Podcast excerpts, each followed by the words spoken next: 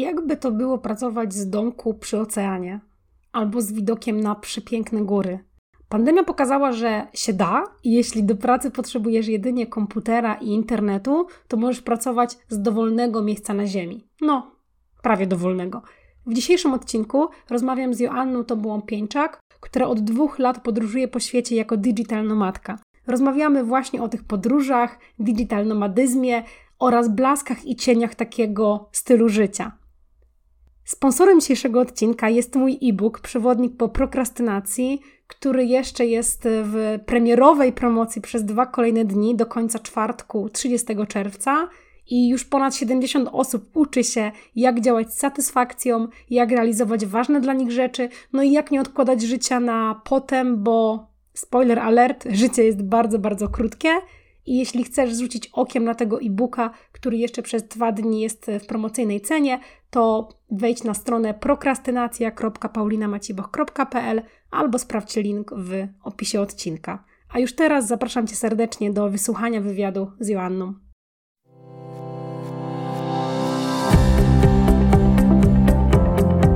Hejka, nazywam się Paulina Macipoch i serdecznie witam Cię w 95. odcinku podcastu W zgodzie ze sobą. W moim podcaście opowiadam o życiu, działaniu w zgodzie ze sobą, na swoich zasadach i osiąganiu fajnych, ważnych dla nas rzeczy ze spokojem i satysfakcją. Zapraszam serdecznie do wysłuchania odcinka. Cześć Joanna. No cześć. E, dziękuję bardzo, że przyjąłeś zaproszenie do mojego podcastu i że możemy porozmawiać. Dziękuję bardzo za zaproszenie. To jest zawsze bardzo problemu. miło. Super. Zaprosiłam Cię właściwie z dwóch powodów, bo mm, pierwszy temat, który w mojej głowie się pojawił i który chciałam bardzo poruszyć, to jest y, digital nomadyzm, nomading, mhm. jeśli tak to powinnam odmieniać. Natomiast y, w międzyczasie też y, przeczytałam na Twoim Instagramie, że podróżujesz nie tylko po świecie, ale też podróżujesz w głąb siebie. Więc pomyślałam, że to też jest bardzo, bardzo ciekawy temat. E, dla mnie też ważny, wydaje mi się, że dla moich słuchaczy też. Podcast nazywa się W zgodzie ze sobą, więc pomyślałam, że no możemy no o ten tak. temat też, też zahaczyć. Mhm, jasne. Super. Y, zanim zaczniemy i przejdziemy do, do, do meritum, to chciałabym też prosić Ciebie o takie przedstawienie się słuchaczom, słuchaczkom, którzy Cię mogą nie znać. Dobra. No to witajcie, nazywam się Joanna Tobyła Pięczak i no, dwa lata temu postanowiłam, że chcę zmienić coś e, w swoim życiu. Dużo wcześniej podróżowałam, ale pracowałam też na etacie i chciałam zobaczyć, jak to będzie nie pracować na etacie, trochę się pogubić, poszukać jakiejś swojej innej drogi i pomieszkać poza granicami Polski, bo wcześniej nie miałam na to szansy i chciałam spróbować, jak to jest. No i tak sobie wymyśliłam, że wyjadę w trudnym czasie, bo większość krajów było zamkniętych, ale mm, moja podróż zaczęła się od Zanzibaru, od Tanzanii. I teraz po dwóch latach, e, od kilku miesięcy mieszkam na Bali i właśnie, hmm, ja nie lubię się określać, ale tak, mogłabym powiedzieć, że mm, ten digital nomadyzm e, płynie w mojej krwi i w taki sposób sobie funkcjonuję w świecie, czyli nie mam stałego miejsca zamieszkania mam dom zawsze ze sobą, bo mówię, że to mój mąż i, i nasze myśli, to nasz dom. Więc y, poruszam się po świecie, zatrzymuję się na dłużej, krócej w różnych miejscach, próbuję wsiąknąć w lokalną kulturę i działam sobie w sieci, mm, głównie na moim Instagramie joanna.tobola, w którym właśnie w tym momencie pokazuję życie na Bali oraz te podróże w głąb siebie wspomniane i prowadzę projekt, portal Slow Talks, to jest takie miejsce, w którym pojawia się dużo treści dotyczących właśnie samoświadomości, samopoznania. Nagrywam podcast, e, wysyłam co tydzień slow letter, czyli taki newsletter z właśnie treściami rozwojowymi, z takimi treściami, które zapraszają do refleksji, do spojrzenia do swojej głowy, mm, do swoich emocji. No i, i, i ten pomysł pojawił się właśnie, kiedy wyjechałam e, i, i dobrze się w tym odnalazłam. Mm, do tego też prowadzę razem z moim mężem studio projektowe e, i ponownie wróciłam do prowadzenia marki odzieżowej, którą zawiesiłam przy wyjeździe z Polski, a teraz od dwóch miesięcy gruło funkcjonuje znowu na rynku. Więc tak chyba w skrócie, jeżeli chodzi o te rzeczy, które robię, to wygląda. Mhm, super, bardzo dużo projektów, także też śledzę. Cię na Instagramie, więc na bieżąco tam e, obserwuję i, i jestem pełna podziwu. Dziękuję. Chciałabym się tak cofnąć na chwilę, bo wspomniałaś e, już trochę o definicji cyfrowego nomadyzmu, bo też zakładam, że może nie każdy wiedzieć, kim jest cyfrowy nomada albo nomadka, może tej koncepcji nigdy nie słyszało, natomiast ona się wydaje, wydaje dość intuicyjna. Natomiast jeśli miałabyś przywołać taką mm, definicję, mhm. która uważasz, że jest najbardziej w punkt? To w ogóle jest tak, że ja kilka miesięcy temu sobie tak dla siebie trochę redefiniowałam to, bo mm, zauważyłam, że mogą być takie co najmniej dwie gałęzie jakby digital nomadów, mhm. dlatego że z jednej strony mm, digital nomada, czyli osoba, która może pracować z dowolnego miejsca na świecie, może mieć po prostu swój biznes, który może prowadzić zdalnie, ale może to być równie dobrze osoba, która pracuje dla kogoś, ale po prostu nie ma tego ograniczenia co do terytorium i do miejsca przebywania.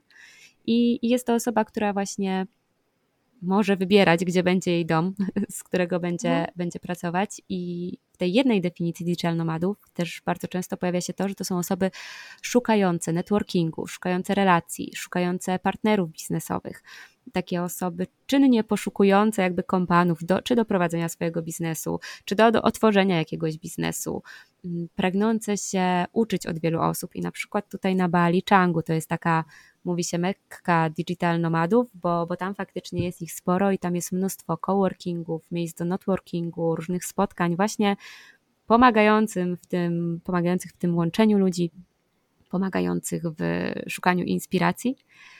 A z drugiej strony, i to bardziej w tym momencie powiedziałabym o sobie, jest taki digital nomada, który faktycznie wciąż pracuje z dowolnego miejsca na świecie, tam gdzie po prostu jest internet, pracuje w sieci, ale jest tak bardziej twórcą. Czyli takim, takim twórcą, który. Dobra, ja teraz będę mówić o sobie. Ja niekoniecznie potrzebuję dużo networkingu, niekoniecznie potrzebuję dużo bodźców y, z zewnątrz, niekoniecznie też takich miejscach szukam osób, z którymi mogę współpracować. Raczej skupiam się na tym, żeby tu, gdzie jestem, mieć dobre warunki właśnie do tworzenia, czy do pisania, czy do nagrywania.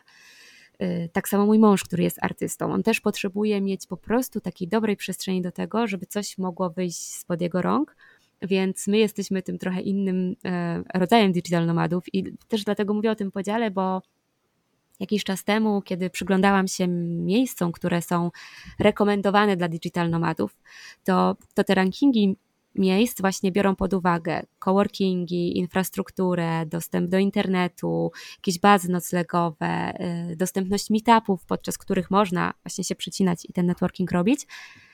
A my szukamy miejsca, w którym po prostu będziemy mieli spokój, w którym będziemy mogli się zaszyć, w którym będziemy mogli właśnie tak zanurzyć się w te procesy, w których jesteśmy. I, i jakby wtedy, jak zaczęłam szukać w tamtym kierunku, zupełnie inne, inne miejscowości, regiony y, zaczęły mi się wyłaniać.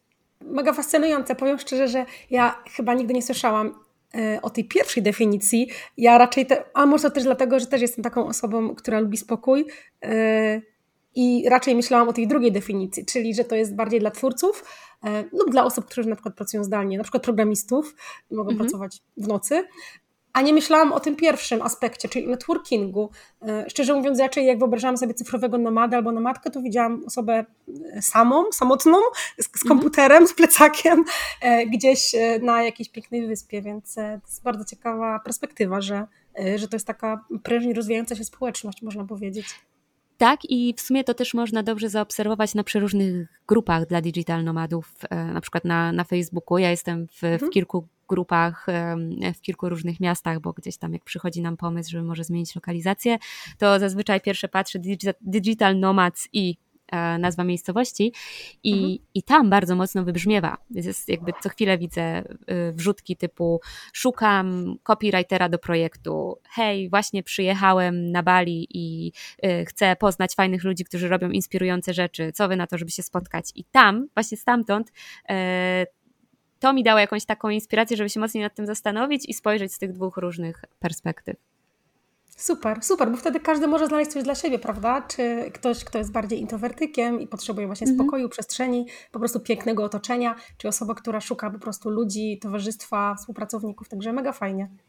Tak, no jakby wspólną rzeczą jest po prostu to, że to są osoby pracujące w sieci, i potrzebujące dobrego dostępu do internetu po to, żeby te działania mhm. móc prowadzić. Mega fajnie, okej. Okay. A, a wspominałaś, że już wcześniej podróżowałaś mm, dużo, mm, natomiast jakby co tak Cię trochę popchało do tego, żeby dwa lata temu wyjechać? Czy, czy jakby szukałaś informacji o, mm, o tym cyfrowym nomadyzmie, czy po prostu to był jakiś inny impuls, który spowodował, że okej, okay, to ja próbuję, jadę? Mhm. To była suma impulsów i, i to, to było tak, że po prostu gdzieś nie czułam się nasycona tymi krótkimi city breakami albo nawet miesięcznymi wypadami do Azji, bo to wszystko było takie tak dotykałam tego, tak się miziałam z tym. Trudno było się bardziej zagłębić w kulturę. Trudniej było osiąść nawet i to jak były takie wyjazdy, to one były raczej nastawione na zobaczyć jak najwięcej, albo może nie tyle co najwięcej, ale po prostu były intensywne. A jakiś czas temu zauważyłam, że po prostu dużą przyjemność mi sprawia usiąść w kawiarni w jakimś miejscu i poobserwować ludzi, albo e, samej sobie porozkminiać to, co siedzi mi w głowie. No i przy tych intensywnych wyjazdach to, to po prostu odwiedzałam te miejsca, nie, nie mogłam w nich e, na dłużej zostać, więc to był taki chyba jeden z głównych impulsów, żeby po prostu sprawdzić, jakby to było chwilę dłużej być gdzieś indziej e, i właśnie też zweryfikować to, jak się żyje w Polsce, jak się żyje za granicą, jak to jest być takim no, osobą, która wyjechała ze swojego kraju i, i, jak to byłoby odnaleźć się w innym miejscu. Więc taka ciekawość też mhm. tutaj mhm. grała pierwsze skrzypce. I myślę, że ta sytuacja, w której się znaleźliśmy no, w 2020 roku na całym świecie i takie zatrzymanie się świata i, i, i taka trochę mm, refleksja nad tym, że ja przyznam, że na, na początku y, pandemii miałam takie myśli, ok, dobra, to ciekawe do jakiego my świata wrócimy i co teraz będzie, bo, bo właśnie to wszystko, co znałam przez 30 lat runęło. I, i po prostu gdy się pojawiły po dwóch, trzech miesiącach pierwsze promyki nadziei, że okej, okay, będziemy w miarę może jakoś lepiej funkcjonować swobodniej, to sobie pomyślałam, a może nie ma na co czekać. Może po prostu nie odkładać tego pomysłu, bo i to jest coś, co mi pomagało w podjęciu tej decyzji. Myślałam sobie, dobra, najwyżej wyjadę po miesiącu, wrócę. To nie mhm. będzie nic złego, bo ja nie jadę, żeby coś komuś udowodnić. E, to, to, to nie jest ta historia z serii rzuciła wszystko i, i wyjechała i nienawidziła swojej pracy i marzyła o tym, żeby zmienić mhm. życie. Nie, zupełnie nie. Ja bardzo lubiłam swoją pracę, bardzo lubiłam ludzi, z którymi pracowałam. E, dawała mi ona dużo satysfakcji, dużo energii, dużo się uczyłam. Więc nawet sama decyzja o tym, żeby stamtąd wyjść, była taką nie do końca decyzją, że po prostu podejmujesz ją i zrzucasz wszystko ze swoich barków. E, no ale stwierdziłam, że dobra, jak nie, jakby teraz czuję tą siłę, czuję tą energię. Nie wiem, w jakim kierunku będzie dalej szedł świat. Spróbujmy, zobaczmy i właśnie najwyżej mhm. wrócę do tego, co znam, mm, do tej pracy, którą znam e, w IT i, i po prostu poszukam sobie może innego pomysłu, który chcę następny zweryfikować. Super, super, mega fajnie. Tak się uśmiecham, bo bardzo się jakby odnoszę w głowie do tego, co mówisz, bo ja też właściwie no, trzy tygodnie temu z kawałkiem e, opuściłam etat, też w branży IT i tak też pomyślałam, że bardzo podobne uczty mi towarzyszyły, to znaczy e, lubiłam hmm. pracę, lubiłam ludzi, ale no po prostu jakby był czas na coś swojego, także no i właśnie tak. zawsze masz ten backup, że możesz wrócić i myślę, tak, że tak, tak, tak. nie ma co ukrywać e, jako osoby pracujące w branży IT. Jeszcze szczególnie teraz mamy ten przywilej, że pracy jest więcej niż ludzi, którzy tak. mogą ją wypełniać, więc no nie ukrywam, że to też był jakiś taki mm, takie coś, co mi powiedziało, dobra, zrób to. Najwyżej znajdziesz nową pracę, że, że, że nie było tej obawy, że jeżeli puszczę to, co teraz mam, to potem mhm. będzie ciężko. I wiem, I wiem, że to jest y, y, też jakiś przywilej tego, w jakiej branży pracowałam tak, przez kilka tak. ostatnich lat. Tak, tak. No i też takie bezpieczeństwo, prawda? Takie mhm. mniejsze ryzyko, podejmowanie jakichś decyzji, które są e, odważne, powiedzmy. E, okej, okay, mhm. czyli dwa lata temu opuściłaś etat i wyruszyliście z mężem do, na Zanzibar, tak? Czy do Tanzanii? No, Zanzibar jest częścią Tanzanii, jakby A, konkretnie okay. zaczęliśmy, zaczęliśmy od, od Zanzibaru i po prostu mhm. później w międzyczasie byliśmy w Tanzanii, potem znowu wróciliśmy na Zanzibar, mhm. więc tak pierwsze dziewięć miesięcy w zasadzie minęło nam w tamtej części świata. Okej. Okay. I jak wyglądała ta droga da dalej? Postanowiliście, że gdzieś tam spędzicie na przykład, nie wiem, pół roku, dziewięć miesięcy w jakiejś części świata i później poszukacie jakiegoś nowego kierunku? Wiesz co, tak bardzo long story short, to my od początku gdzieś tam czuliśmy, że chcemy być na tym Bali, bo my mhm. pojechaliśmy w grudniu 2019 sprawdzić, jakie to Bali jest i na ile ma się z tym, co, co różne osoby mówią i my przepadliśmy. My się zakochaliśmy w takim Bali, które, które sobie zbudowaliśmy przez tam miesiąc bycia tutaj i poczuliśmy, że to jest miejsce, którego teraz potrzebujemy. Mieliśmy bilety, no niestety mm, tak się wszystko potoczyło, że, że nie udało się na to Bali w tym wrześniu 2020 wyjechać i jedną z niewielu opcji był Zanzibar, więc stwierdziliśmy, dobra, w tamtej części świata mhm. to jeszcze, e, jeszcze nie byliśmy, jedynie w Afryce Północnej, a to też jest inna Afryka niż ta środkowa i, i po prostu nie znając miejsca spakowaliśmy się, pozałatwialiśmy sprawy e, w Polsce i wyjechaliśmy, bo po prostu zależało nam, żeby tak trochę uciec jeszcze, jeszcze we wrześniu z, z Europy, bo znowu nie wiadomo było, co będzie. Kolejne fale, kolejne zamknięcia, kolejne restrykcje. Więc ja w ogóle na ten Zanzibar to my lecieliśmy z Wiednia, bo to było jedyne takie w miarę najbliższe połączenie, które jeszcze cenowo wychodziło spoko, bo też lot, y, ruch lotniczy był bardzo ograniczony. Więc pamiętam jak nocnym pociągiem z Polski jechaliśmy do tego Wiednia, potem siedzieliśmy na tym lotnisku i czekaliśmy na check-in. Ja miałam w sobie bardzo dużo takich trudnych emocji, Mm, związanych z tym, jak wiele jest etapów, które musimy jeszcze pokonać, zanim tam będziemy i czy to się uda. I mimo, że sobie powtarzałam, no dobra, no i jak dzisiaj nie polecimy, to polecimy jutro, jak nie jutro, to za tydzień, ale dużo niejasności co do testów, e, co do zasad wjazdu. No i przyznam, że jak e, odprawiliśmy bagaże i dostaliśmy bilety, to ja po prostu odeszłam i mi łzy ciurkiem popłynęły, bo, bo poczułam taką ulgę i poczułam, że to się dzieje, bo jakby ta, ta droga, żeby się znaleźć na tym lotnisku, była bardzo wymagająca i, i po prostu obfitująca w takie trudne emocje.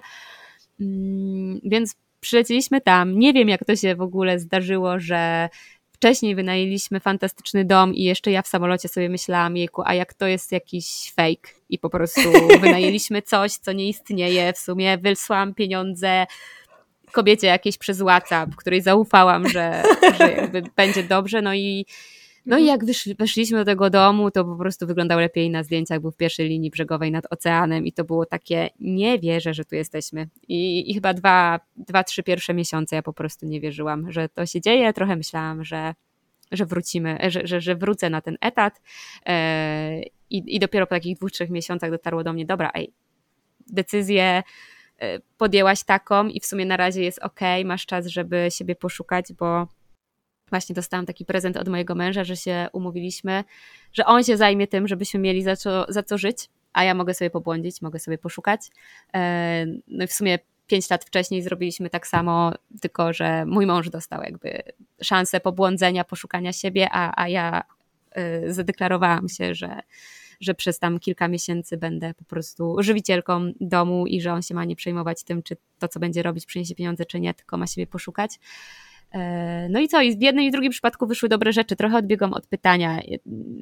Nie pamiętam, do czego dotyczyło, ale no generalnie tak.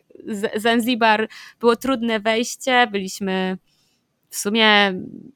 Był tam jeszcze lockdown, więc e, jednymi z nielicznych osób e, przyjezdnych, e, ale bardzo dobrze się tam osadziliśmy. Potem w międzyczasie pojechaliśmy na dwa miesiące do Tanzanii lądowej, robiliśmy taki projekt malowania przedszkola dla dzieci w okolicach jeziora Wiktorii, więc to zupełnie było coś innego i, i, i, i coś świeżego i, i znowu poznawanie też innego oblicza Tanzanii. A potem wróciliśmy na Zanzibar. Okazało się, że Zanzibar stał się e, miejscem, do którego ludzie z całego świata się zjeżdżają, no bo właśnie e, nie ma tam takich restrykcji, jak było w wielu miejscach. E, no i co, nasyciliśmy się tym Zanzibarem. E, no, w międzyczasie też musieliśmy dbać o to, żeby móc tam być e, dłużej, czyli to, co spędza sen e, z powiek, czyli nieuregulowane do końca zasady przebywania takich digital nomadów w różnych miejscach.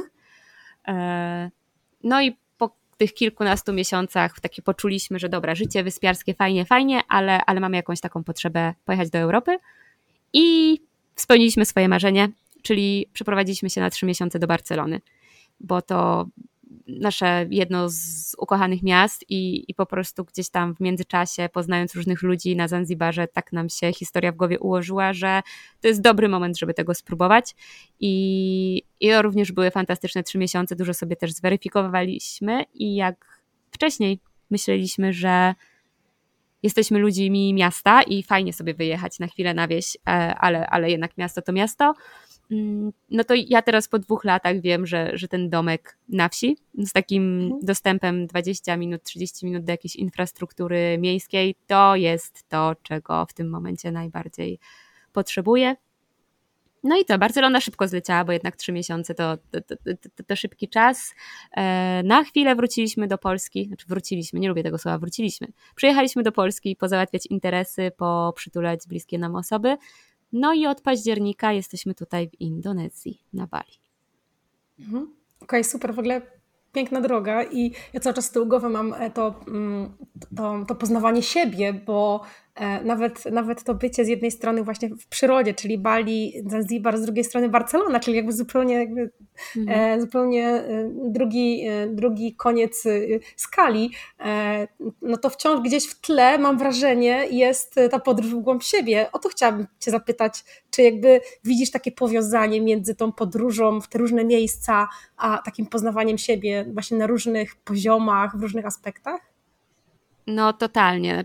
Poznawanie siebie, jakąś transformację, zauważenie pułapek, w jakie wcześniej wpadałam, e, sporo autoterapii, e, sporo też fajnych rzeczy dla nas, jako mm, dla, dla pary, no bo też e, konsekwencją tego, że się zdecydowaliśmy na takie życie, jest to, że mieszkamy razem, pracujemy razem, spędzamy czas razem.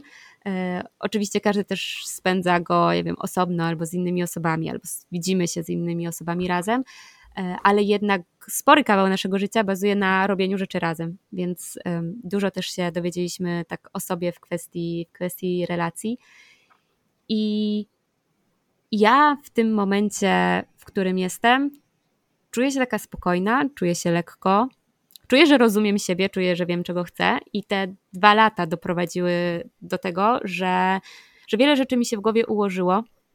Mm, że wiele rzeczy zrozumiałam, zrozumiałam jakieś swoje schematy, zrozumiałam, że przejmowałam się niektórymi rzeczami, które w tym momencie nie mają dla mnie znaczenia. I ja tak y, w sumie za dwa tygodnie kończę 33 lata i, I ostatnio gadałam z, z moim bratem i on mówi, o teraz skończyłem 30, ale myślę, że jak będę kończyć 33, to przyjdzie czas na taką grubą refleksję. Mówię, że wiesz stary, to jest tylko wiek.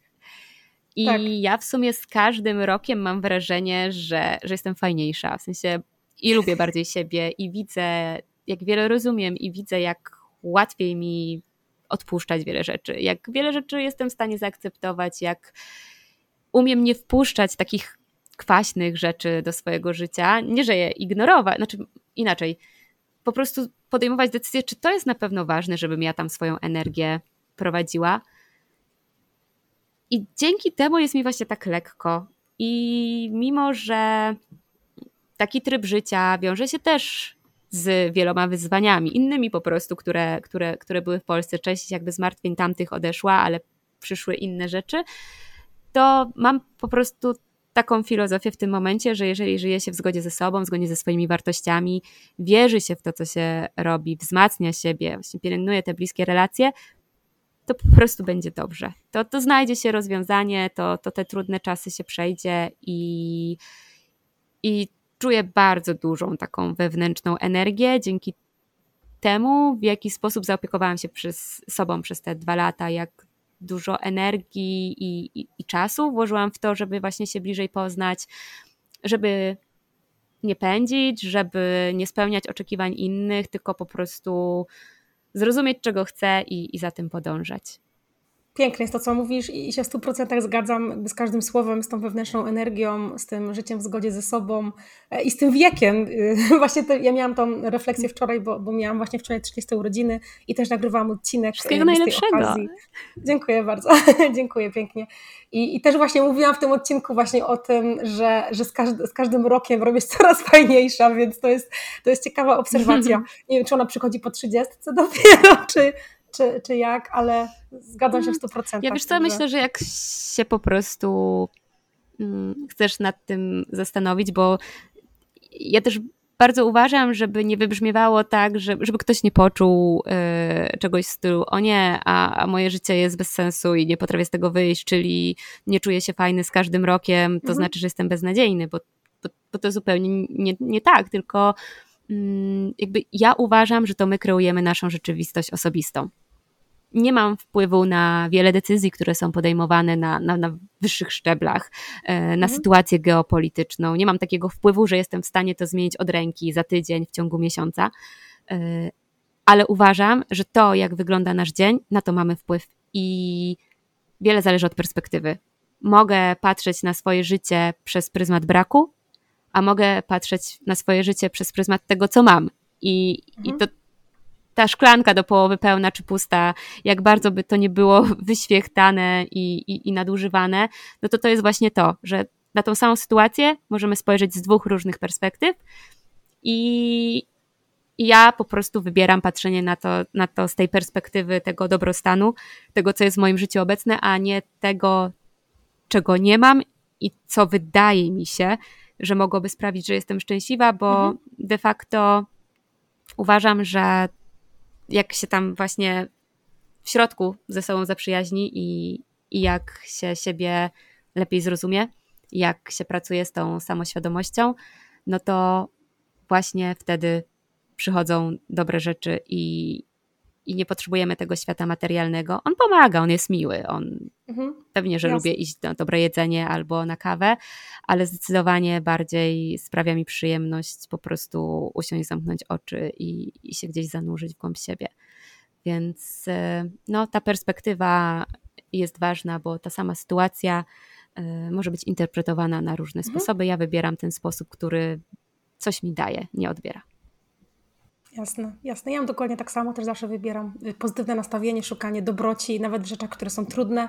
E, zresztą też od mniej więcej roku y, zafascynował mnie pod tym kątem stoicyzm, który też właśnie mm -hmm. oddziela te rzeczy, na które mamy wpływ, nie mamy wpływu i też no, to, jak reagujemy na to, co nam się przytrafia, jest bardzo, bardzo ważne, właściwie najważniejsze i definiuje właśnie nasze emocje, myśli i, no i nasze życie finalnie, więc tak, tak, tak dokładnie. Na zgoda. Okej. Okay. Mm, Wspominałaś y, właśnie przed chwilą, że, że ten styl życia, digital y, nomadyzm, mhm. ciekawe słowo, ciekawe kiedyś ktoś jest polszczy, cyfrowy obieży świat może. No. E, obieży świat, ładne słowo. Mm, wspominałaś, że on się wiąże właśnie z, jakby z, wieloma, z wieloma fajnymi rzeczami, ale też z wieloma wyzwaniami. Czy, y, czy w ciągu tych dwóch lat jesteś w stanie jakby mm, powiedzieć, e, co jest trudnego w tym stylu życia, co jest wyzwaniem właśnie, czy są jakieś problemy, które są takie, powiedziałabym, powtarzające się, z którymi trzeba się mierzyć, z którymi trzeba się liczyć? No to to, co ja bym ułatwiłoby życie mm, we świecie w ogóle, to chociażby uregulowanie takie prawne, takie mm, w kwestiach e, możliwości pobytu właśnie digital nomadów i to, to, to, nie jest coś, co ja sobie wymyśliłam, bo takie ruchy się dzieją i nawet o samym Bali od dwóch lat, jeszcze przed pandemią po prostu krążyła informacja, że, że bardzo mocno wyspa rozważa wprowadzenie pięcioletniej wizy właśnie dla digital nomadów e, i, i w różnych krajach to się dzieje, bo jednak ludzie przyjeżdżają, ludzie się tam osadzają, mają możliwość być dwa miesiące, trzy miesiące, pół roku. Wszystko zależy od tego, mm, jaką politykę ma dany kraj. No i właśnie, i to jest trudne. I to jest trudne, bo mm, jest się poza Europą gdzieś tymczasowo. Nie jest to do końca uregulowanie, uregulowane prawnie. E, w przypadku Bali o tyle jest powiedzmy przyjemniej, że płacisz, zostajesz dłużej, nie płacisz, wyjeżdżasz. Ale te zasady gry potrafią się zmieniać w czasie i, i my tego akurat doświadczyliśmy, bo, bo nasz pobyt tutaj taki planowany skrócił się o miesiąc, bo wprowadzono nowe zasady wizowe. E, za to Tanzanii, w Tanzanii na przykład ta wiza, na której w ogóle można byłoby przybywać e, na terenie mm, kraju, była trzymiesięczna. Więc to jest po prostu czasem kombinowanie, czasem po prostu większy worek pieniędzy, który trzeba zapłacić, żeby tu być. I, i mnie przez te dwa lata to w jakiś sposób zmęczyło, bo i to mówię tak bardzo egoistycznie ze swojego punktu widzenia, że naprawdę ułatwiłoby to dużo, gdyby to były zasady e, przebywania takich osób byłyby łatwiejsze. No w Europie jest prościej, bo, bo w, Europie po prostu nie ma mm, tego wszystkiego mm, związanego z, z wizami chociażby. I no ale dobra, tak by będą się z tym rzeczy działy, nie będą się z tym rzeczy działy. To jest po prostu coś, co, co trzeba wziąć na klatę, powiedzmy, mając za to piękną pogodę, yy, lato przez, przez cały rok i. Dżunglę za mm, oknem. Tak, dżunglę, dżunglę za oknem, dokładnie. No, inny aspekt jest taki, że czy Zanzibar, czy Bali, no to jednak nie jest wsiąść do pociągu dla kogoś i przyjechać tu w ciągu kilku godzin. To nawet nie jest podróż samolotem po Europie, więc z czasem brakuje trochę tych ludzi, którzy są ważni i mamy tyle szczęścia, że co jakiś czas ktoś się tutaj pojawia. No ale, y, ale nie jest tak, że w ciągu chwili możemy się przenieść do, nie wiem, knajpy, w której będzie mnóstwo naszych znajomych, więc z naszej perspektywy, z mojej perspektywy, to też się wiąże z jakąś tęsknotą i, i tą tęsknotą w jakiś sposób e, trzeba zarządzić. W sensie, no albo po prostu rezygnujesz z takiego trybu życia, albo, albo znajdujesz inne drogi do tego, żeby mm, móc utrzymywać te relacje i, i po prostu też sporo takich relacji, które mamy, mocno weszło na poziom online'u. I są relacje, które trudno utrzymywać w taki sposób, ale są też relacje, które dzieją się niemal codziennie, czy niemal każdego tygodnia. Więc jakby jeżeli dwie strony chcą, to, to jest to totalnie do, do ogarnięcia. Trudniej po prostu wyskoczyć razem na kawę spontanicznie. No, myślę, że jeszcze z takiej. Też ciężko trochę porównywać na przykład Zanzibar z Bali, bo Bali ma cudowną infrastrukturę, sprzyjającą pracy w kawiarniach, w tych coworkingach, e, dobre, dobry internet. Jeżeli coś by się zdarzyło z naszym sprzętem, jesteśmy w stanie szybko sobie naprawić, kupić, e, ściągnąć e, to, co potrzebujemy. I właśnie czuję się taka rozpieszczona przez te ostatnie kilkanaście miesięcy, bo na szczęście nie mieliśmy jakichś takich wielu sytuacji, w których potrzebowaliśmy ratować nasz sprzęt na przykład. Ale kontrastując z Zanzibarem, to no tam nie było, tam, tam było nic, o tak może. Mhm. E, raz, że na przykład przerwy w dostawie prądu się zdarzały. Albo y, podczas wyborów prezydenckich przez trzy tygodnie internet był zablokowany, więc w zasadzie bez, bez VPN-a ciężko było cokolwiek zrobić, a jak się zawczasu nie ściągnęło tego VPN-a, no to już się nie dało go ściągnąć. E, no właśnie, dostawy, przerwy w dostawie prądu, w taki sposób, myślę, jak teraz rozmawiamy, mogłoby być ciężko porozmawiać e, z wideo, bo, bo, mhm. bo przesył danych też, też nie był zbyt rewelacyjny. E, nie mówiąc już o dostępności do, nie wiem, jakichś rzeczy zamiennych. Ja pamiętam, spadł mi oczywiście któryś raz już w życiu, iPhone na podłogę. Ja się zawsze śmieję, że przez to, że jestem 1,50 m, to on krótko leci i się mu nic nie dzieje. No i faktycznie po, podniosłam go, zobaczyłam na szybkę, mówię, uff, wszystko jest ok, ale chwilę później, jak chciałam zrobić zdjęcie, okazało się, że po prostu główny obiektyw mm, od głównej kamery mi się zepsuł.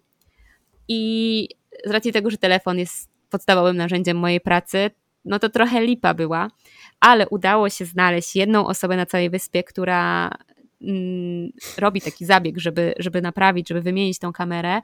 E, I trochę nie dowierzałam, że to się uda. I to się udało, a później dostawałam mnóstwo wiadomości od innych nomadów e, na wyspie, że hej, słyszałem, że naprawiłaś iPhone'a, proszę zdrać gdzie. Więc e, jakby te trudności też zależą od miejsca. Ja już trochę nie pamiętam tych zanzibarskich, ale pamiętam, że jak ktoś mówił, że jedzie na Zanzibar, albo ktoś z osób, które obserwują mnie na Instagramie, pisał: Cześć Asia, słuchaj, będę na Zanzibarze, czy coś ci przywieźć? To ja po prostu krzyczałam: Tak, proszę.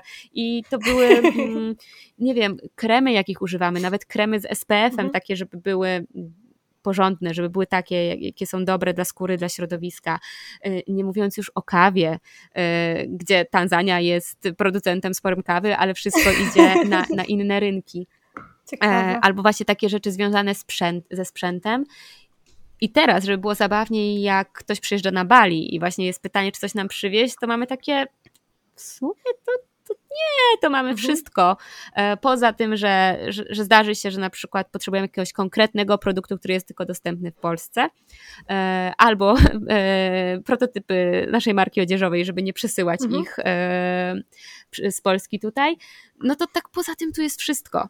Więc Zanzibar, na Zanzibarze zdecydowanie było wyzwaniem dostęp i do infrastruktury, i do produktów, do jedzenia również, bo my jako wegetarianie wegetariano-weganie, bo większość czasu i tak wegańsko jedliśmy, to na Zanzibarze wjechały jajka i wjechały również ryby, bo widzieliśmy, że po prostu nasze zdrowie e, zaczyna, mhm. zaczyna podupadać. Z drugiej strony tutaj na Bali można jeść tanio w lokalnych knajpach, ale to jedzenie jest tłuste i jest y, mocno przesłodzone. Glutaminian sodu też się y, często zdarza, więc y, ale z drugiej strony mogę iść do super zdrowej knajpy albo wejść do pójść na targowisko lokalne, kupić masę warzyw i owoców i po prostu sobie sama ugotować, więc e, dużo trudności zależy też od miejsca, w którym się po prostu jest. Mhm, Okej. Okay. Jak tak Ciebie słucham, to, to, to, to um, powoli chyba się kształtuje odpowiedź na kolejne pytanie, czyli, e, czyli to miejsce, które najbardziej Ci przypasowało i w którym mhm. najbardziej Ci się podoba, bo zakładam, że to jest właśnie Bali. Wiesz co, ja tak, jak ktoś mi się o to pyta, to owszem, na Bali żyje mi się fantastycznie, mhm. ale uważam, że bez tej podróży zanzibarskiej nie byłoby mi tak dobrze tutaj, bo, bo, bo właśnie jeszcze bardziej doceniam te wszystkie rzeczy. Yy, Zanzibar czy Tanzania mm, dużo wyzwań rzuciło i, i dużo wyzwań takich czy logistycznych, czy, czy, czy, codziennych, jak i dużo wyzwań właśnie w mojej głowie i w takim zatraceniu swojej tożsamości, poszukiwaniu siebie, yy, takich gorszych momentów, braku wiary w siebie, porównywania się do innych, e, takiego długiego poczucia niewystarczalności i, i po prostu poczucia, że to, co robię, jest bez sensu i przecież wszyscy dookoła robią więcej, lepiej i, i co ja i, i, po co mi to wszystko? Trzeba było zostać w tym ID. I, I po prostu w tej Tanzanii była długa droga. E, był to proces, który tam się zaczął, e, który był trudny, ale właśnie który bardzo dużo mi dał i, i, i pomógł mi odkryć siebie lepiej, właśnie zauważyć dużo rzeczy. Mm, e, Barcelona gdzieś to też wzmocniła. Tam już czuję, że była taka przemiana bohatera, bohaterki. Mhm. E, no i po prostu na to Bali przyjechałam już wzmocniona, przyjechałam z redefinicją e, przekonań, które miałam. Przyjechałam z taką pewnością właśnie, czego chcę, czego nie chcę, w co wierzę jak chcę, jak chcę żyć i, i po prostu tutaj to się tak mam wrażenie e, wyszlifowało i, i ten proces odkrywania siebie, uważam, że to jest proces, który trwa i ciężko powiedzieć, żeby on się zakończył, no bo każdego dnia coś się zmienia dookoła nas, my się zmieniamy, ale właśnie myślę, że jestem w stanie czerpać to wszystko, co tutaj jest, właśnie dzięki temu, co się wydarzyło wcześniej, więc jestem też bardzo wdzięczna za, za tamten czas i też zawsze powtarzam, że mm, nieważne gdzie pojedziesz, nieważne się, gdzie się przeprowadzisz, zawsze zabierasz tam siebie, więc to nie tak. będzie tak, że zmienisz miejsce i tam magicznie będzie lepiej, bo wciąż będziesz ze sobą, więc najpierw posprzątam, posprzątaj ten swój wewnętrzny dom, albo zacznij się nim opiekować, um, a potem dopiero zastanów się, jakie miejsca chcesz zobaczyć, żeby na przykład właśnie siebie e, wzbogacić o to, co one mogą ci dać. Super, super w ogóle. E, tutaj również w pełni się zgadzam. Też bardzo często właśnie powtarzam, że nieważne z kim żyjesz, nieważne gdzie żyjesz, ale zawsze żyjesz w swojej własnej głowie, więc to jest też uważam mega ważne, żeby poznać siebie i właśnie pogłębiać tą samoświadomość. W ogóle bardzo ciekawe jest to, co mówisz odnośnie tej podróży, bo bo to znowu to jakby spojrzenie z pewnej perspektywy na, na proces, bo można pewnie spojrzeć na, na, takie trudne doświadczenia, na przykład na Zanzibarze i stwierdzić, a pomarudzić, y, tak wiesz, mhm. rozpamiętywać negatywnie, trochę się taplać w tym, a można tak naprawdę stwierdzić, że to było po coś, po to, żeby teraz, żebyś teraz mogła czerpać właśnie tą wdzięczność i jeszcze bardziej docenić to, gdzie jesteś. Więc to jest, to jest właśnie poświadczenie tego, co mówiłaś wcześniej, mhm. czyli spojrzenie na to, że szklanka jest pełna, nawet jak jest trudny czas. E, to, to też było ciekawe, jak um, gdzieś tam, nie pamiętam w którym momencie to się zadziało, ale, ale opowiedziałam historię, że mm, mieliśmy wylądować na Bali i że to był nasz cel i że nie mówimy, że to się nie wydarzy, po prostu no, nie mieliśmy wpływu na to, że wyspa będzie zamknięta i, i nie będą tutaj nikogo wpuszczać. E, I bardzo dużo wtedy uwagi innych osób skupiło się na tym, o Boże, nie żałujecie, że, że jednak to nie jest Bali, e, nie jest wam szkoda, a, a nie uważacie, że na Bali byłoby wam lepiej. I no i właśnie, i to była ta perspektywa, takie przenoszenie mm, na ten brak. A, a ja po prostu stwierdziłam, że no dobra, no, no nie mam je tam, to mogę siedzieć i myśleć o tym, jak to by było, gdybym tam była. I martwić się o to, że mnie tam nie ma. A mogę po prostu być tu i teraz, w tym miejscu, w którym jestem i skupić się na tym, żeby z niego wyciągnąć jak najwięcej i jak najlepszych rzeczy. I to jest też moja taka mm, osobista obserwacja, no bo gdzieś tam na co dzień prowadząc konto w mediach społecznościowych wchodzę w interakcje te online'owe z, z wieloma osobami, które mają różne, różne perspektywy, co jest cenne, bo ja też się czegoś uczę. A z drugiej strony zauważyłam, że bardzo bardzo nie umiemy być tu i teraz. I, i gdzieś tam te myśli mocno galopuj, galopują. I ja byłam kiedyś też w tym miejscu. Myślę, że w, w niejednym podcaście, e, jak byłam kogoś gościem, to mówiłam o tym, że po prostu będąc kilka lat temu w miesięcznej podróży po Azji, ja po dwóch tygodniach szukałam biletów na kolejny miesiąc, gdzie można w Europie polecieć, żeby mieć coś zaplanowane do przodu. I, i mój mąż wtedy spojrzał na mnie i powiedział: Ej, żonka, przecież jesteśmy w Azji miesiąc Dwa tygodnie jeszcze nam zostały. Naprawdę? Naprawdę to jest najlepsze, co możesz teraz robić? Siedzieć i przeglądać tego Wizara i się zastanawiać, gdzie polecimy w przyszłym miesiącu? Weź sobie daj siana. Jakby, dobra, nie kupisz teraz tych biletów, będą droższe, trudno. Jakby odpuść. I chyba wtedy mm, zaczęła się taka, taki jakiś proces w mojej głowie na zasadzie, no dobra, jest dużo plusów tego, że ja lubię planować, umiem planować, bo łapiemy fajne okazje, właśnie mamy szansę wiele rzeczy tak poustawiać, żeby często podróżować. Yy, I to jest super.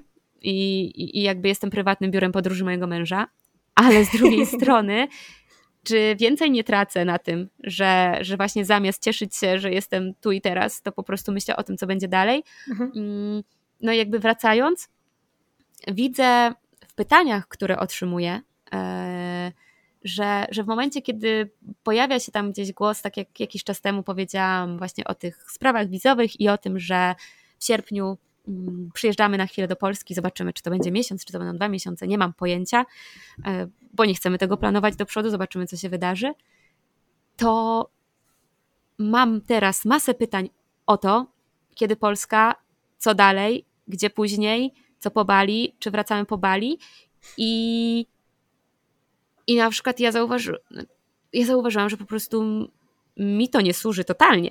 I, i, i trochę nawet wycofałam się mm, z tego świata i mam jakąś taką mniejszą ochotę o czymkolwiek e, właśnie wspominać o tym. To też może jakaś taka po prostu nauka dla mnie, żeby, żeby tego nie robić, bo, bo po prostu ja nie chcę wybiegać. Ja, ja myślę o, o tych dniach, o tym tygodniu, o tym czasie, który mamy tutaj jeszcze i żeby właśnie fajnie go wykorzystywać, żeby te dni po prostu sobie tak płynęły, jak płynęły dotychczas, niż panicznie myśleć w mojej głowie, jak już mało czasu zostało, albo właśnie takie pytania. E, nie jest ci smutno, że to już tylko dwa miesiące? Nie jest ci smutno, że to już tylko miesiąc? I ja wtedy takie mam ej, nie wkładaj mi takich w ogóle rzeczy do głowy, bo z mojej perspektywy mam jeszcze super miesiąc w miejscu, mhm. które uwielbiam, w domu, który uwielbiam, w miejscu, w którym się super czuję i tak, bardzo się cieszę na to, że przyjedziemy do Polski, że zobaczymy naszych bliskich, że porobimy fajne rzeczy, ale ja chcę o nich myśleć, jak będę w tej Polsce. Nie chcę o nich myśleć y, teraz. Y, I tu taki apel do słuchaczy, żeby właśnie jakby okej, okay, dobrze jest zobaczyć na chwilę na ten plan, zobaczyć na chwilę, co nas czeka w tej niedalekiej przyszłości, ale żeby się tam nie osadzać, żeby właśnie się w tym nie taplać, tylko zostać sobie tutaj i zastanowić się, co z tego każdego dnia mogę wyciągnąć dla siebie dobrego, niż projektować sobie, planować to, co, co wydarzy się za miesiąc, za dwa, a z wielkim prawdopodobieństwem się nie wydarzy, bo przynajmniej u mnie tak jest, że nieważne jakbym sobie coś ułożyła, wyjaśniła, zawsze się wydarzy coś, co ten plan czy ten pomysł jakoś zmodyfikuje i trzeba będzie zareagować na bieżąco. Więc ja wolę reagować w miarę na bieżąco. Jasne, jasne, jasne. Super, super, że to mówisz, ta uważność i bycie tu i teraz właśnie w teraźniejszości yy, jest też coś, czymś, co ja yy, bardzo mocno praktykuję od jakiegoś czasu. Mm. To też zresztą jest w stoicyzmie mocny, mocny kawałek.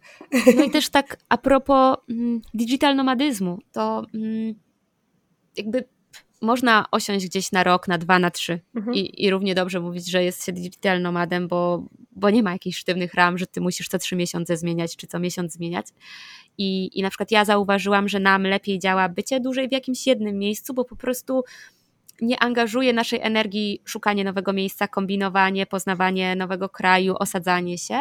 I dla nas, dla nas to jest sposób, ale jeżeli i tak jest się te nie wiem, dwa, trzy miesiące, pół roku w jakimś miejscu i nie nauczy się czerpać z tego, co tu jest, tylko jest się ciągle w tej przyszłości, mhm. to nie ma się spokoju. To nie wyobrażam sobie tworzenia yy, w ta, życia w trybie częstego przemieszczania się, w którym po prostu przyjeżdżam do nowego miejsca i już myślę o tym, jakie miejsce będzie następne. I to mhm. jest dla mnie też taka, e, taka nauka z, z tego czasu, że po prostu jeżeli chociażby z biletami powrotnymi do Polski, jeżeli ja wiedziałam, że no zbliża się powoli ten moment, w którym warto je kupić, no bo, bo ceny będą jeszcze w miarę ok, na, na, jakby na podstawie tego, co, co wiem o biletach i, i jak dotychczas kupowałam, to po prostu nie myślałam o tym przez tydzień, dwa, trzy, tylko sobie powiedziałam, ok, dzisiaj jest ten dzień. Dzisiaj jest ten dzień, że zobaczę, jak będzie fajna oferta, kupię, jak nie, pół godziny, zamykam komputer, wrócę do tego kiedy indziej żeby właśnie móc skupić się na przeżywaniu tych wszystkich rzeczy, które są tu do zrobienia, a, a nie ciągle galopować do tej przyszłości. Piękne, bardzo piękne to, co mówisz. W takim razie ja Cię nie będę pytała o dalsze plany podróżnicze. Nie, nie są tego mm. pytania, ale no, pojawiło się Polska. w międzyczasie w głowie. Właśnie, Polska, więc nie będę pytała Cię, gdzie lecicie później, ale pojawiło się gdzieś po drodze, jak rozmawiałeś w mojej głowie, inne pytanie, mhm. mianowicie, czy jest jakiś kraj, który Cię fascynuje, który, który jest takim Twoim podróżniczym marzeniem? I to jest też ciekawe. I w nim przebywać przez jakiś czas. Mhm. To jest też ciekawe, że ja, zanim zaczęliśmy taki tryb życia, to ja po prostu miałam ogromną listę, gdzie chcę polecieć, co chcę zobaczyć, e, czego chcę tam doświadczyć. I teraz mi się totalnie to zmieniło. W sensie już samo w sobie bycie w innej kulturze, w innym klimacie i też wtapianie się tutaj w tą, w tą społeczność powoduje, że ja czuję się codziennie, jakbym, wiesz, odwiedzała jakieś, jakieś nowe miejsce, bo tam codziennie, tak, można się czegoś nauczyć i, i ja nawet nie mam jakiejś potrzeby wyjeżdżania z tego Bali, żeby chociażby poznawać inne wyspy Indonezji, bo bo mhm. tu jest tyle skrajnych światów i tyle różnych rzeczy, które się dzieją, że, że wystarczy, że pół godziny od domu pojedziemy i, i już trafiamy do innej krainy. I właśnie tak ostatnio, w zeszłym tygodniu miałam taką refleksję, że ja nie mam już tych takich podróżniczych marzeń, że o, teraz bym chciała gdzieś tam pojechać, no bo wcześniej to ja też zawsze powtarzałam, że e, na co dzień podróżuję, a w przerwach między podróżami pracuję na etacie. I, I to po prostu był ten czas, czas wolny wypełniałam tymi podróżami, więc fajnie było mieć te punkty, w których można to wypełnić. A teraz jakby jestem tak nasycona tym, co się dzieje na co dzień, że, że tego nie ma i że e, nawet miałam taką, taki pomysł, że może pomiędzy tym Bali a przylatem do Polski zrobimy sobie jakiś taki trip gdzieś, nie wiem, a może do Tajlandii na dwa tygodnie, a może do Turcji, a może jeszcze gdzieś indziej, że po prostu sobie polecimy, w połowie drogi się zatrzymamy, pobędziemy. Ale potem zrozumiałam, że ani ja tego nie potrzebuję, że będę czuła taką trochę presję, że jesteśmy tam dosłownie na chwilę i w sumie mhm. zaraz, y, zaraz y, lecimy do Polski, że, że mamy ten cały nasz dom w plecakach i, i, i to nie będzie taka sp spontaniczna wycieczka, tylko jakby czułam, że to, że to nie jest to, więc ja w tym momencie nie wiem. Jakby raz, że nie wiem, tak to wcześniejsze pytanie, nie mam pojęcia, gdzie my wylądujemy po, po tym przyjeździe do Polski, bo tak coś czuję, że może kogoś spotkamy, może coś się wydarzy, może z kimś porozmawiamy, yy, może coś poczujemy konkretnego i, i, i, to podyktuje nasze plany i mamy właśnie tą swobodę, że nie musimy podejmować decyzji teraz. Mhm. To, to jest jedno. Yy, na pewno chciałabym odwiedzić Lofoty. Myślę, że nie mieszkać, ale to, to był taki przedpandemiczny mm, mój kierunek, do którego chciałam bardzo, yy, bardzo zajrzeć. Myślę, że chciałabym trochę pobyć w Kopenhadze. Lofoty I, to, powiedz, jest miasto w... Lofoty to jest region na północy Norwegii, mm, tak, tak najbardziej, najbardziej wysunięty na północny zachód. Mhm. No, piękna, piękna, piękna kraina. Nie chciałabym tam mieszkać, ale, ale trochę czasu spędzić pewnie tak. I w sumie mam teraz takie yy, poczucie, że że naprawdę nie wiem, jakby dużo takich miejsc, których chciałam, do których chciałam pojechać, to nawet teraz niekoniecznie mi jara, żeby do nich jechać. Gdzieś tam Ameryka Południowa e, była też mocno na tapecie, ale, ale nie wiem. Chciałabym na przykład wrócić do Nowego Jorku na takie szaleństwo e, trzytygodniowe, miesięczne, żeby, mhm. żeby trochę osadzić się w mieście, a potem przez kolejny rok siedzieć na wsi. O, o takie. Super. No. Super, taka równowaga. Mm-hmm. Miasta mniej, wiadomo, więcej przyrody. Super, mega fajnie. E... Załóżmy, że na przykład, nie wiem, ja bym chciała wyjechać na Bali i tam pracować i żyć, e, ale nigdy w życiu nie robiłam nic podobnego, oprócz mm-hmm. jakichś dwutygodniowych wypadów do konkretnych krajów. Jak w ogóle ktoś może zacząć, jak mogę ja zacząć i sprawdzić, czy to na przykład jest coś dla mnie. Ja zakładam, że pewnie jest, bo to wszystko brzmi bardzo wspaniale i fascynująco, ale hmm. jak osoba, która chciałaby sprawdzić, przetestować ten tryb życia, jak ona może to zrobić? Po prostu pojechać, wziąć plecak i pojechać? Wiesz co, jak ja... Mm, ja prowadzę takie spotkania e, od czasu do czasu, jeden na jeden, takie konsultacje, meritoringi w różnych mhm. obszarach, ale czasami zdarzają się osoby, które właśnie mówią, kurczę, czuję, że to jest moje powołanie, czuję, że po prostu chcę zostawić to, co tu mam, wyjechać, albo chcę się spakować, wyjechać, pożyć w świecie.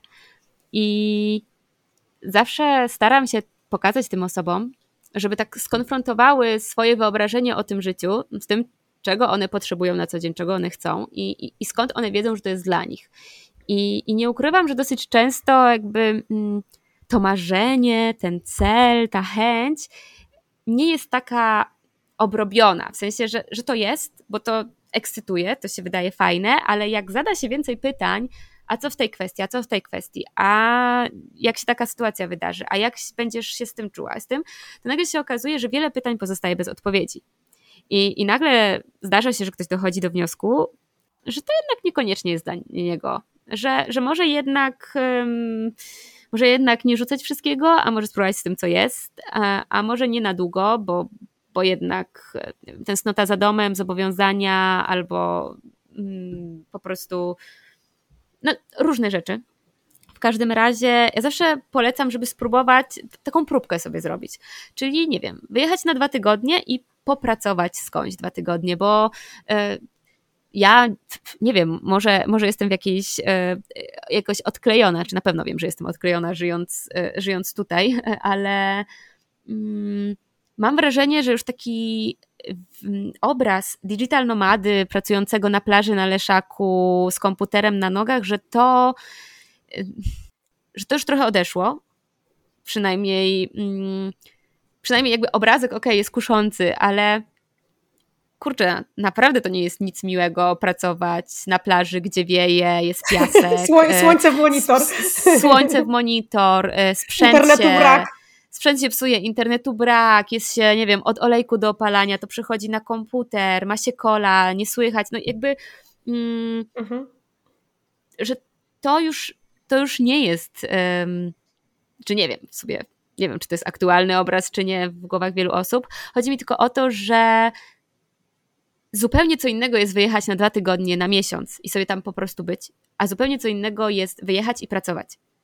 No bo e, chociażby e, na Bali mm, jest 6 godzin w tym momencie różnicy z Polską. U ciebie dochodzi dziewiąta, u mnie dochodzi piętnasta i o ile jeszcze pracuje się przy rozwoju swojego biznesu, no to powiedzmy, jesteś w stanie w miarę zarządzić tymi mhm. godzinami. No ale przecinać się z jakimiś klientami, kontrahentami, z innymi osobami, więc e, no ciężko, żebym o 11 rano planowała spotkanie mojego czasu. Raczej to będzie w drugiej części dnia, więc te godziny pracy na przykład są takie, no że nie skończę pracy o 12 czy o 15 mhm. i sobie nie wyjdę.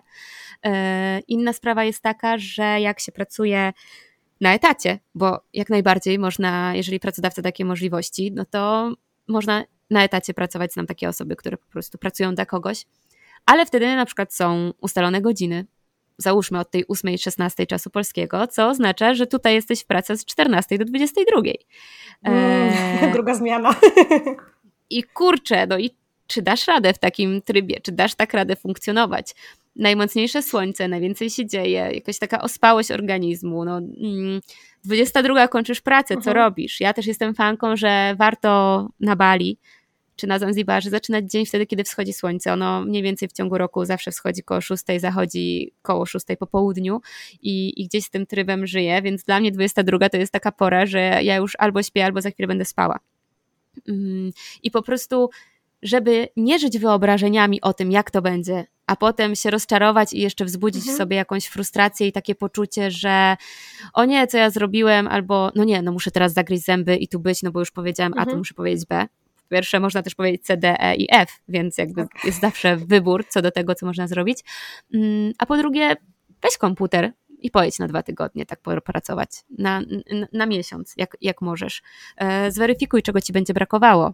E, z czym trudno ci będzie sobie poradzić. E, a może zauważysz, że to działa na ciebie tak dobrze, że już nawet do tej Polski, nie wiem, Polski czy gdziekolwiek jesteś, nie wrócisz, bo, bo stwierdzisz, że nie, zostajesz tutaj na zawsze. I e, tak, czyli, czyli właśnie ten najmniejszy krok, żeby, żeby sprawdzić i to nie trzeba jechać na Bali, nie trzeba jechać na Zanzibar, nie trzeba nawet jechać do Hiszpanii, to można po prostu wziąć sobie komputer i e, pojechać do domku nad jeziorem i zweryfikować, jak tam będzie, no bo mm, w miejscach nowych, miejscach też egzotycznych jest wiele pokus, które jakby ten fokus, tą chęć pracy e, mogą zabierać. I, i, I właśnie, jak się ma ułożone w głowie, po co to się robi, jak się robi też to, co, co spełnia, co, co jara, no to da się radę z tym zarządzić. Ale, ale jeżeli robi się coś, co niekoniecznie jest tym, co. Chociaż nie, dobra, jednak stopuję tą myśl, bo ja też uważam, że nie musi być tak, że praca jest spełnieniem marzeń i, i musi jarać. Znam mhm. osoby, które po prostu wykonują pracę, byle mieć pieniądze na spełnianie innych, innych marzeń. Dobra, więc jakby tak, co wam tam tą myśl? Yy, przyjedź, zweryfikuj, yy, spędź tydzień, dwa tygodnie, cztery tygodnie w taki sposób i zobacz, czy to jest po prostu coś dla ciebie. Czyli mały kroczek. Moja ulubiona filozofia małych kroczków. Pewnie. Mhm. No jakby zrób coś, sprawdź i odpowiedz sobie na pytanie, co dalej.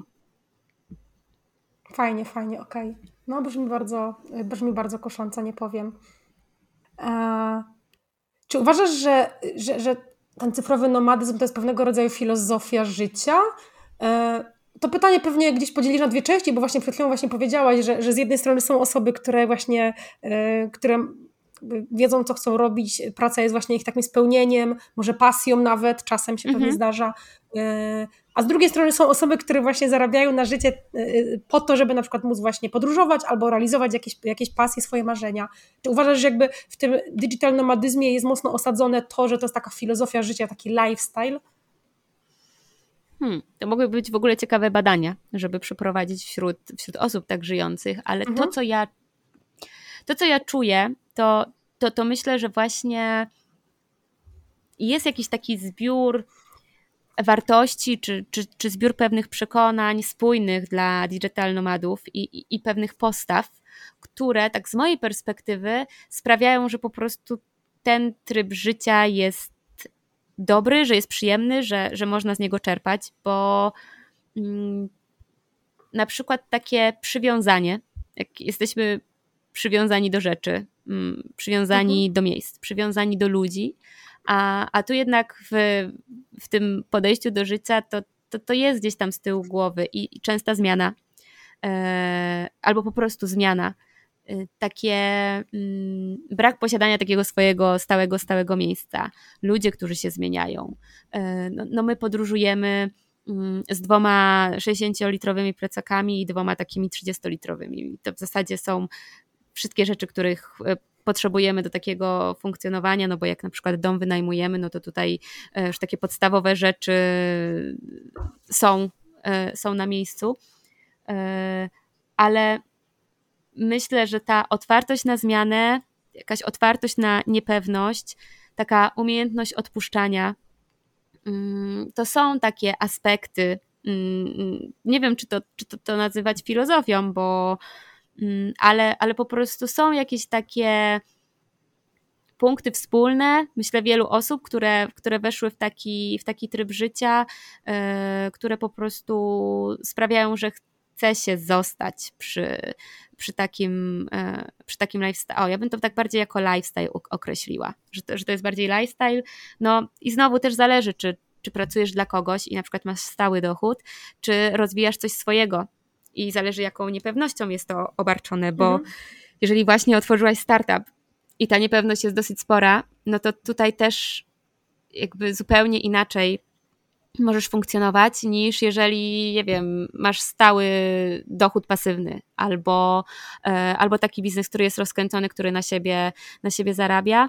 Mm, ale no, jest kilka takich. E, myślę, że jak jakby widzę po relacjach, e, które tutaj wchodzę, że są punkty wspólne z tymi osobami, które, które przyjęły mm, taki tryb życia i, i jakby mamy jakiś taki czasem większy, czasem mniejszy koszyk wartości, który jest e, dla nas spójny.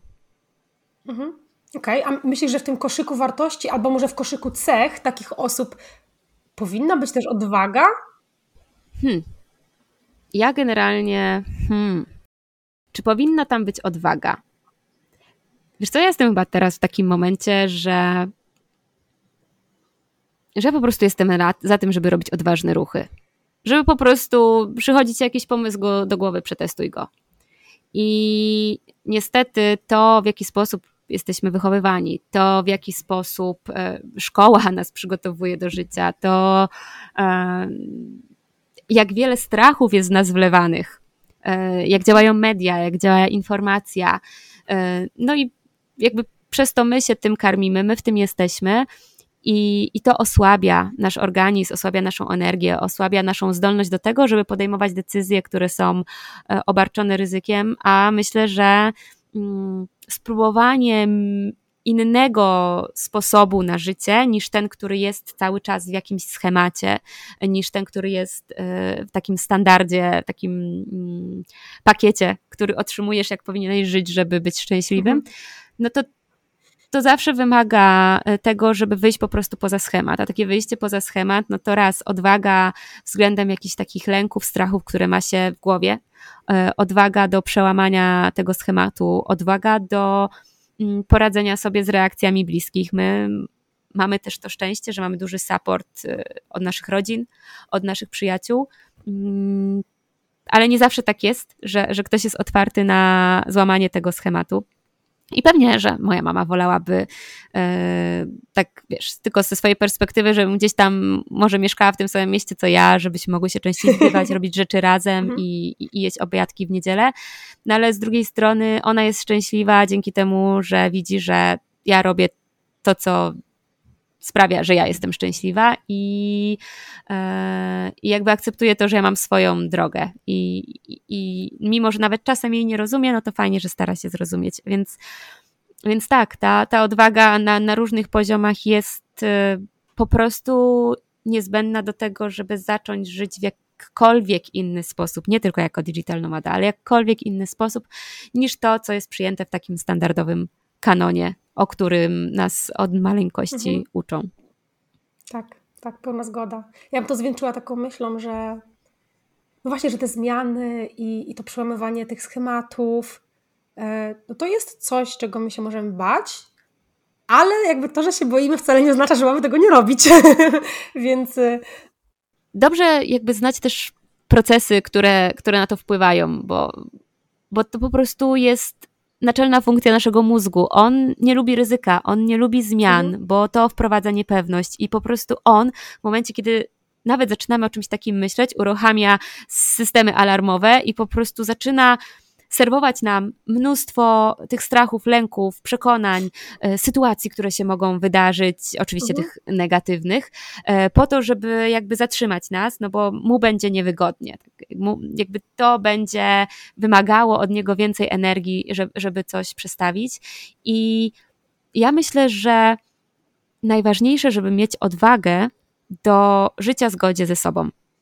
Czy to będzie właśnie ten digital nomadyzm, czy to będzie zmiana pracy, czy to po prostu będzie życie z, z rodziną w pięknym domu, o którym się marzyło od dziecka? I jakby ważne, żeby to było spójne wewnętrznie z nami, a do tego uważam jest odwaga niezbędna, bo jest tak wiele czynników, które zagłuszają nas, zagłuszają nasze pragnienia, zagłuszają dotarcie do siebie, że trzeba mieć dużo siły i dużo odwagi, żeby po prostu zainwestować w siebie i wsłuchać się w siebie. Kropka.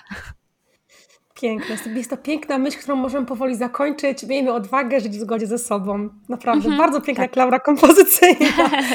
Super, super. E, Joanna, chciałabym jeszcze zadać Ci dwa pytania, takie, które są takie, powiedziałabym, dość standardowe. E, mhm. Jedno z nich to jest e, pytanie o książkę, bo ja zawsze w odcinku podcastu polecam książki, kocham książki i, i chciałabym zapytać, czy możesz jakąś książkę polecić słuchaczom, słuchaczkom?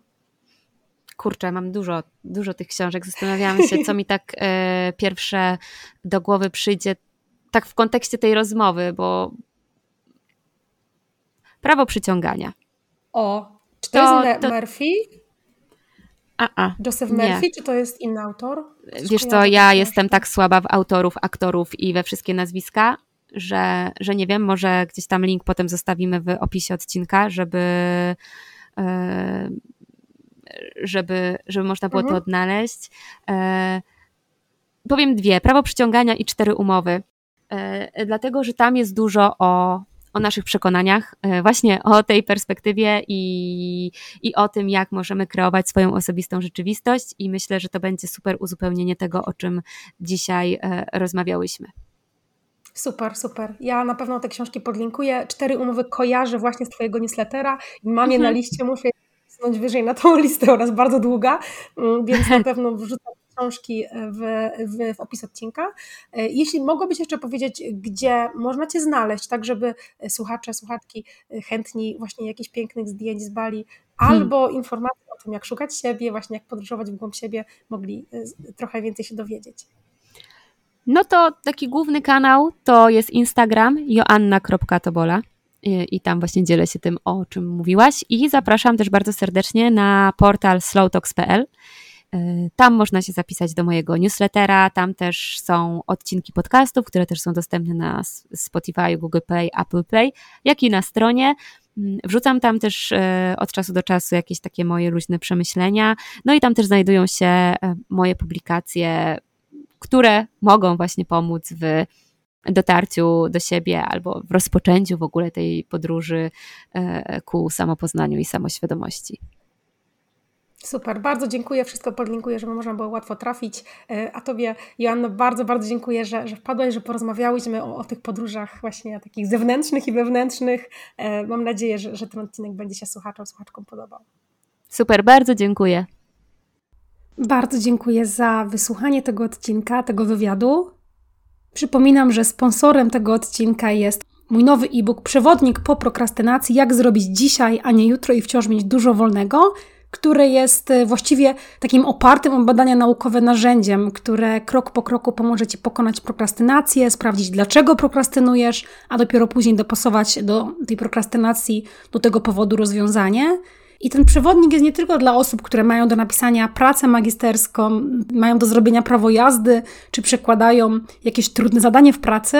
On jest dla osób, które chcą wprowadzić do swojego życia zmiany, bo każda zmiana wymaga działania, podjęcia takiej rękawicy i zrobienia czegoś, co jest dla nas nowe, niekomfortowe, przerażające.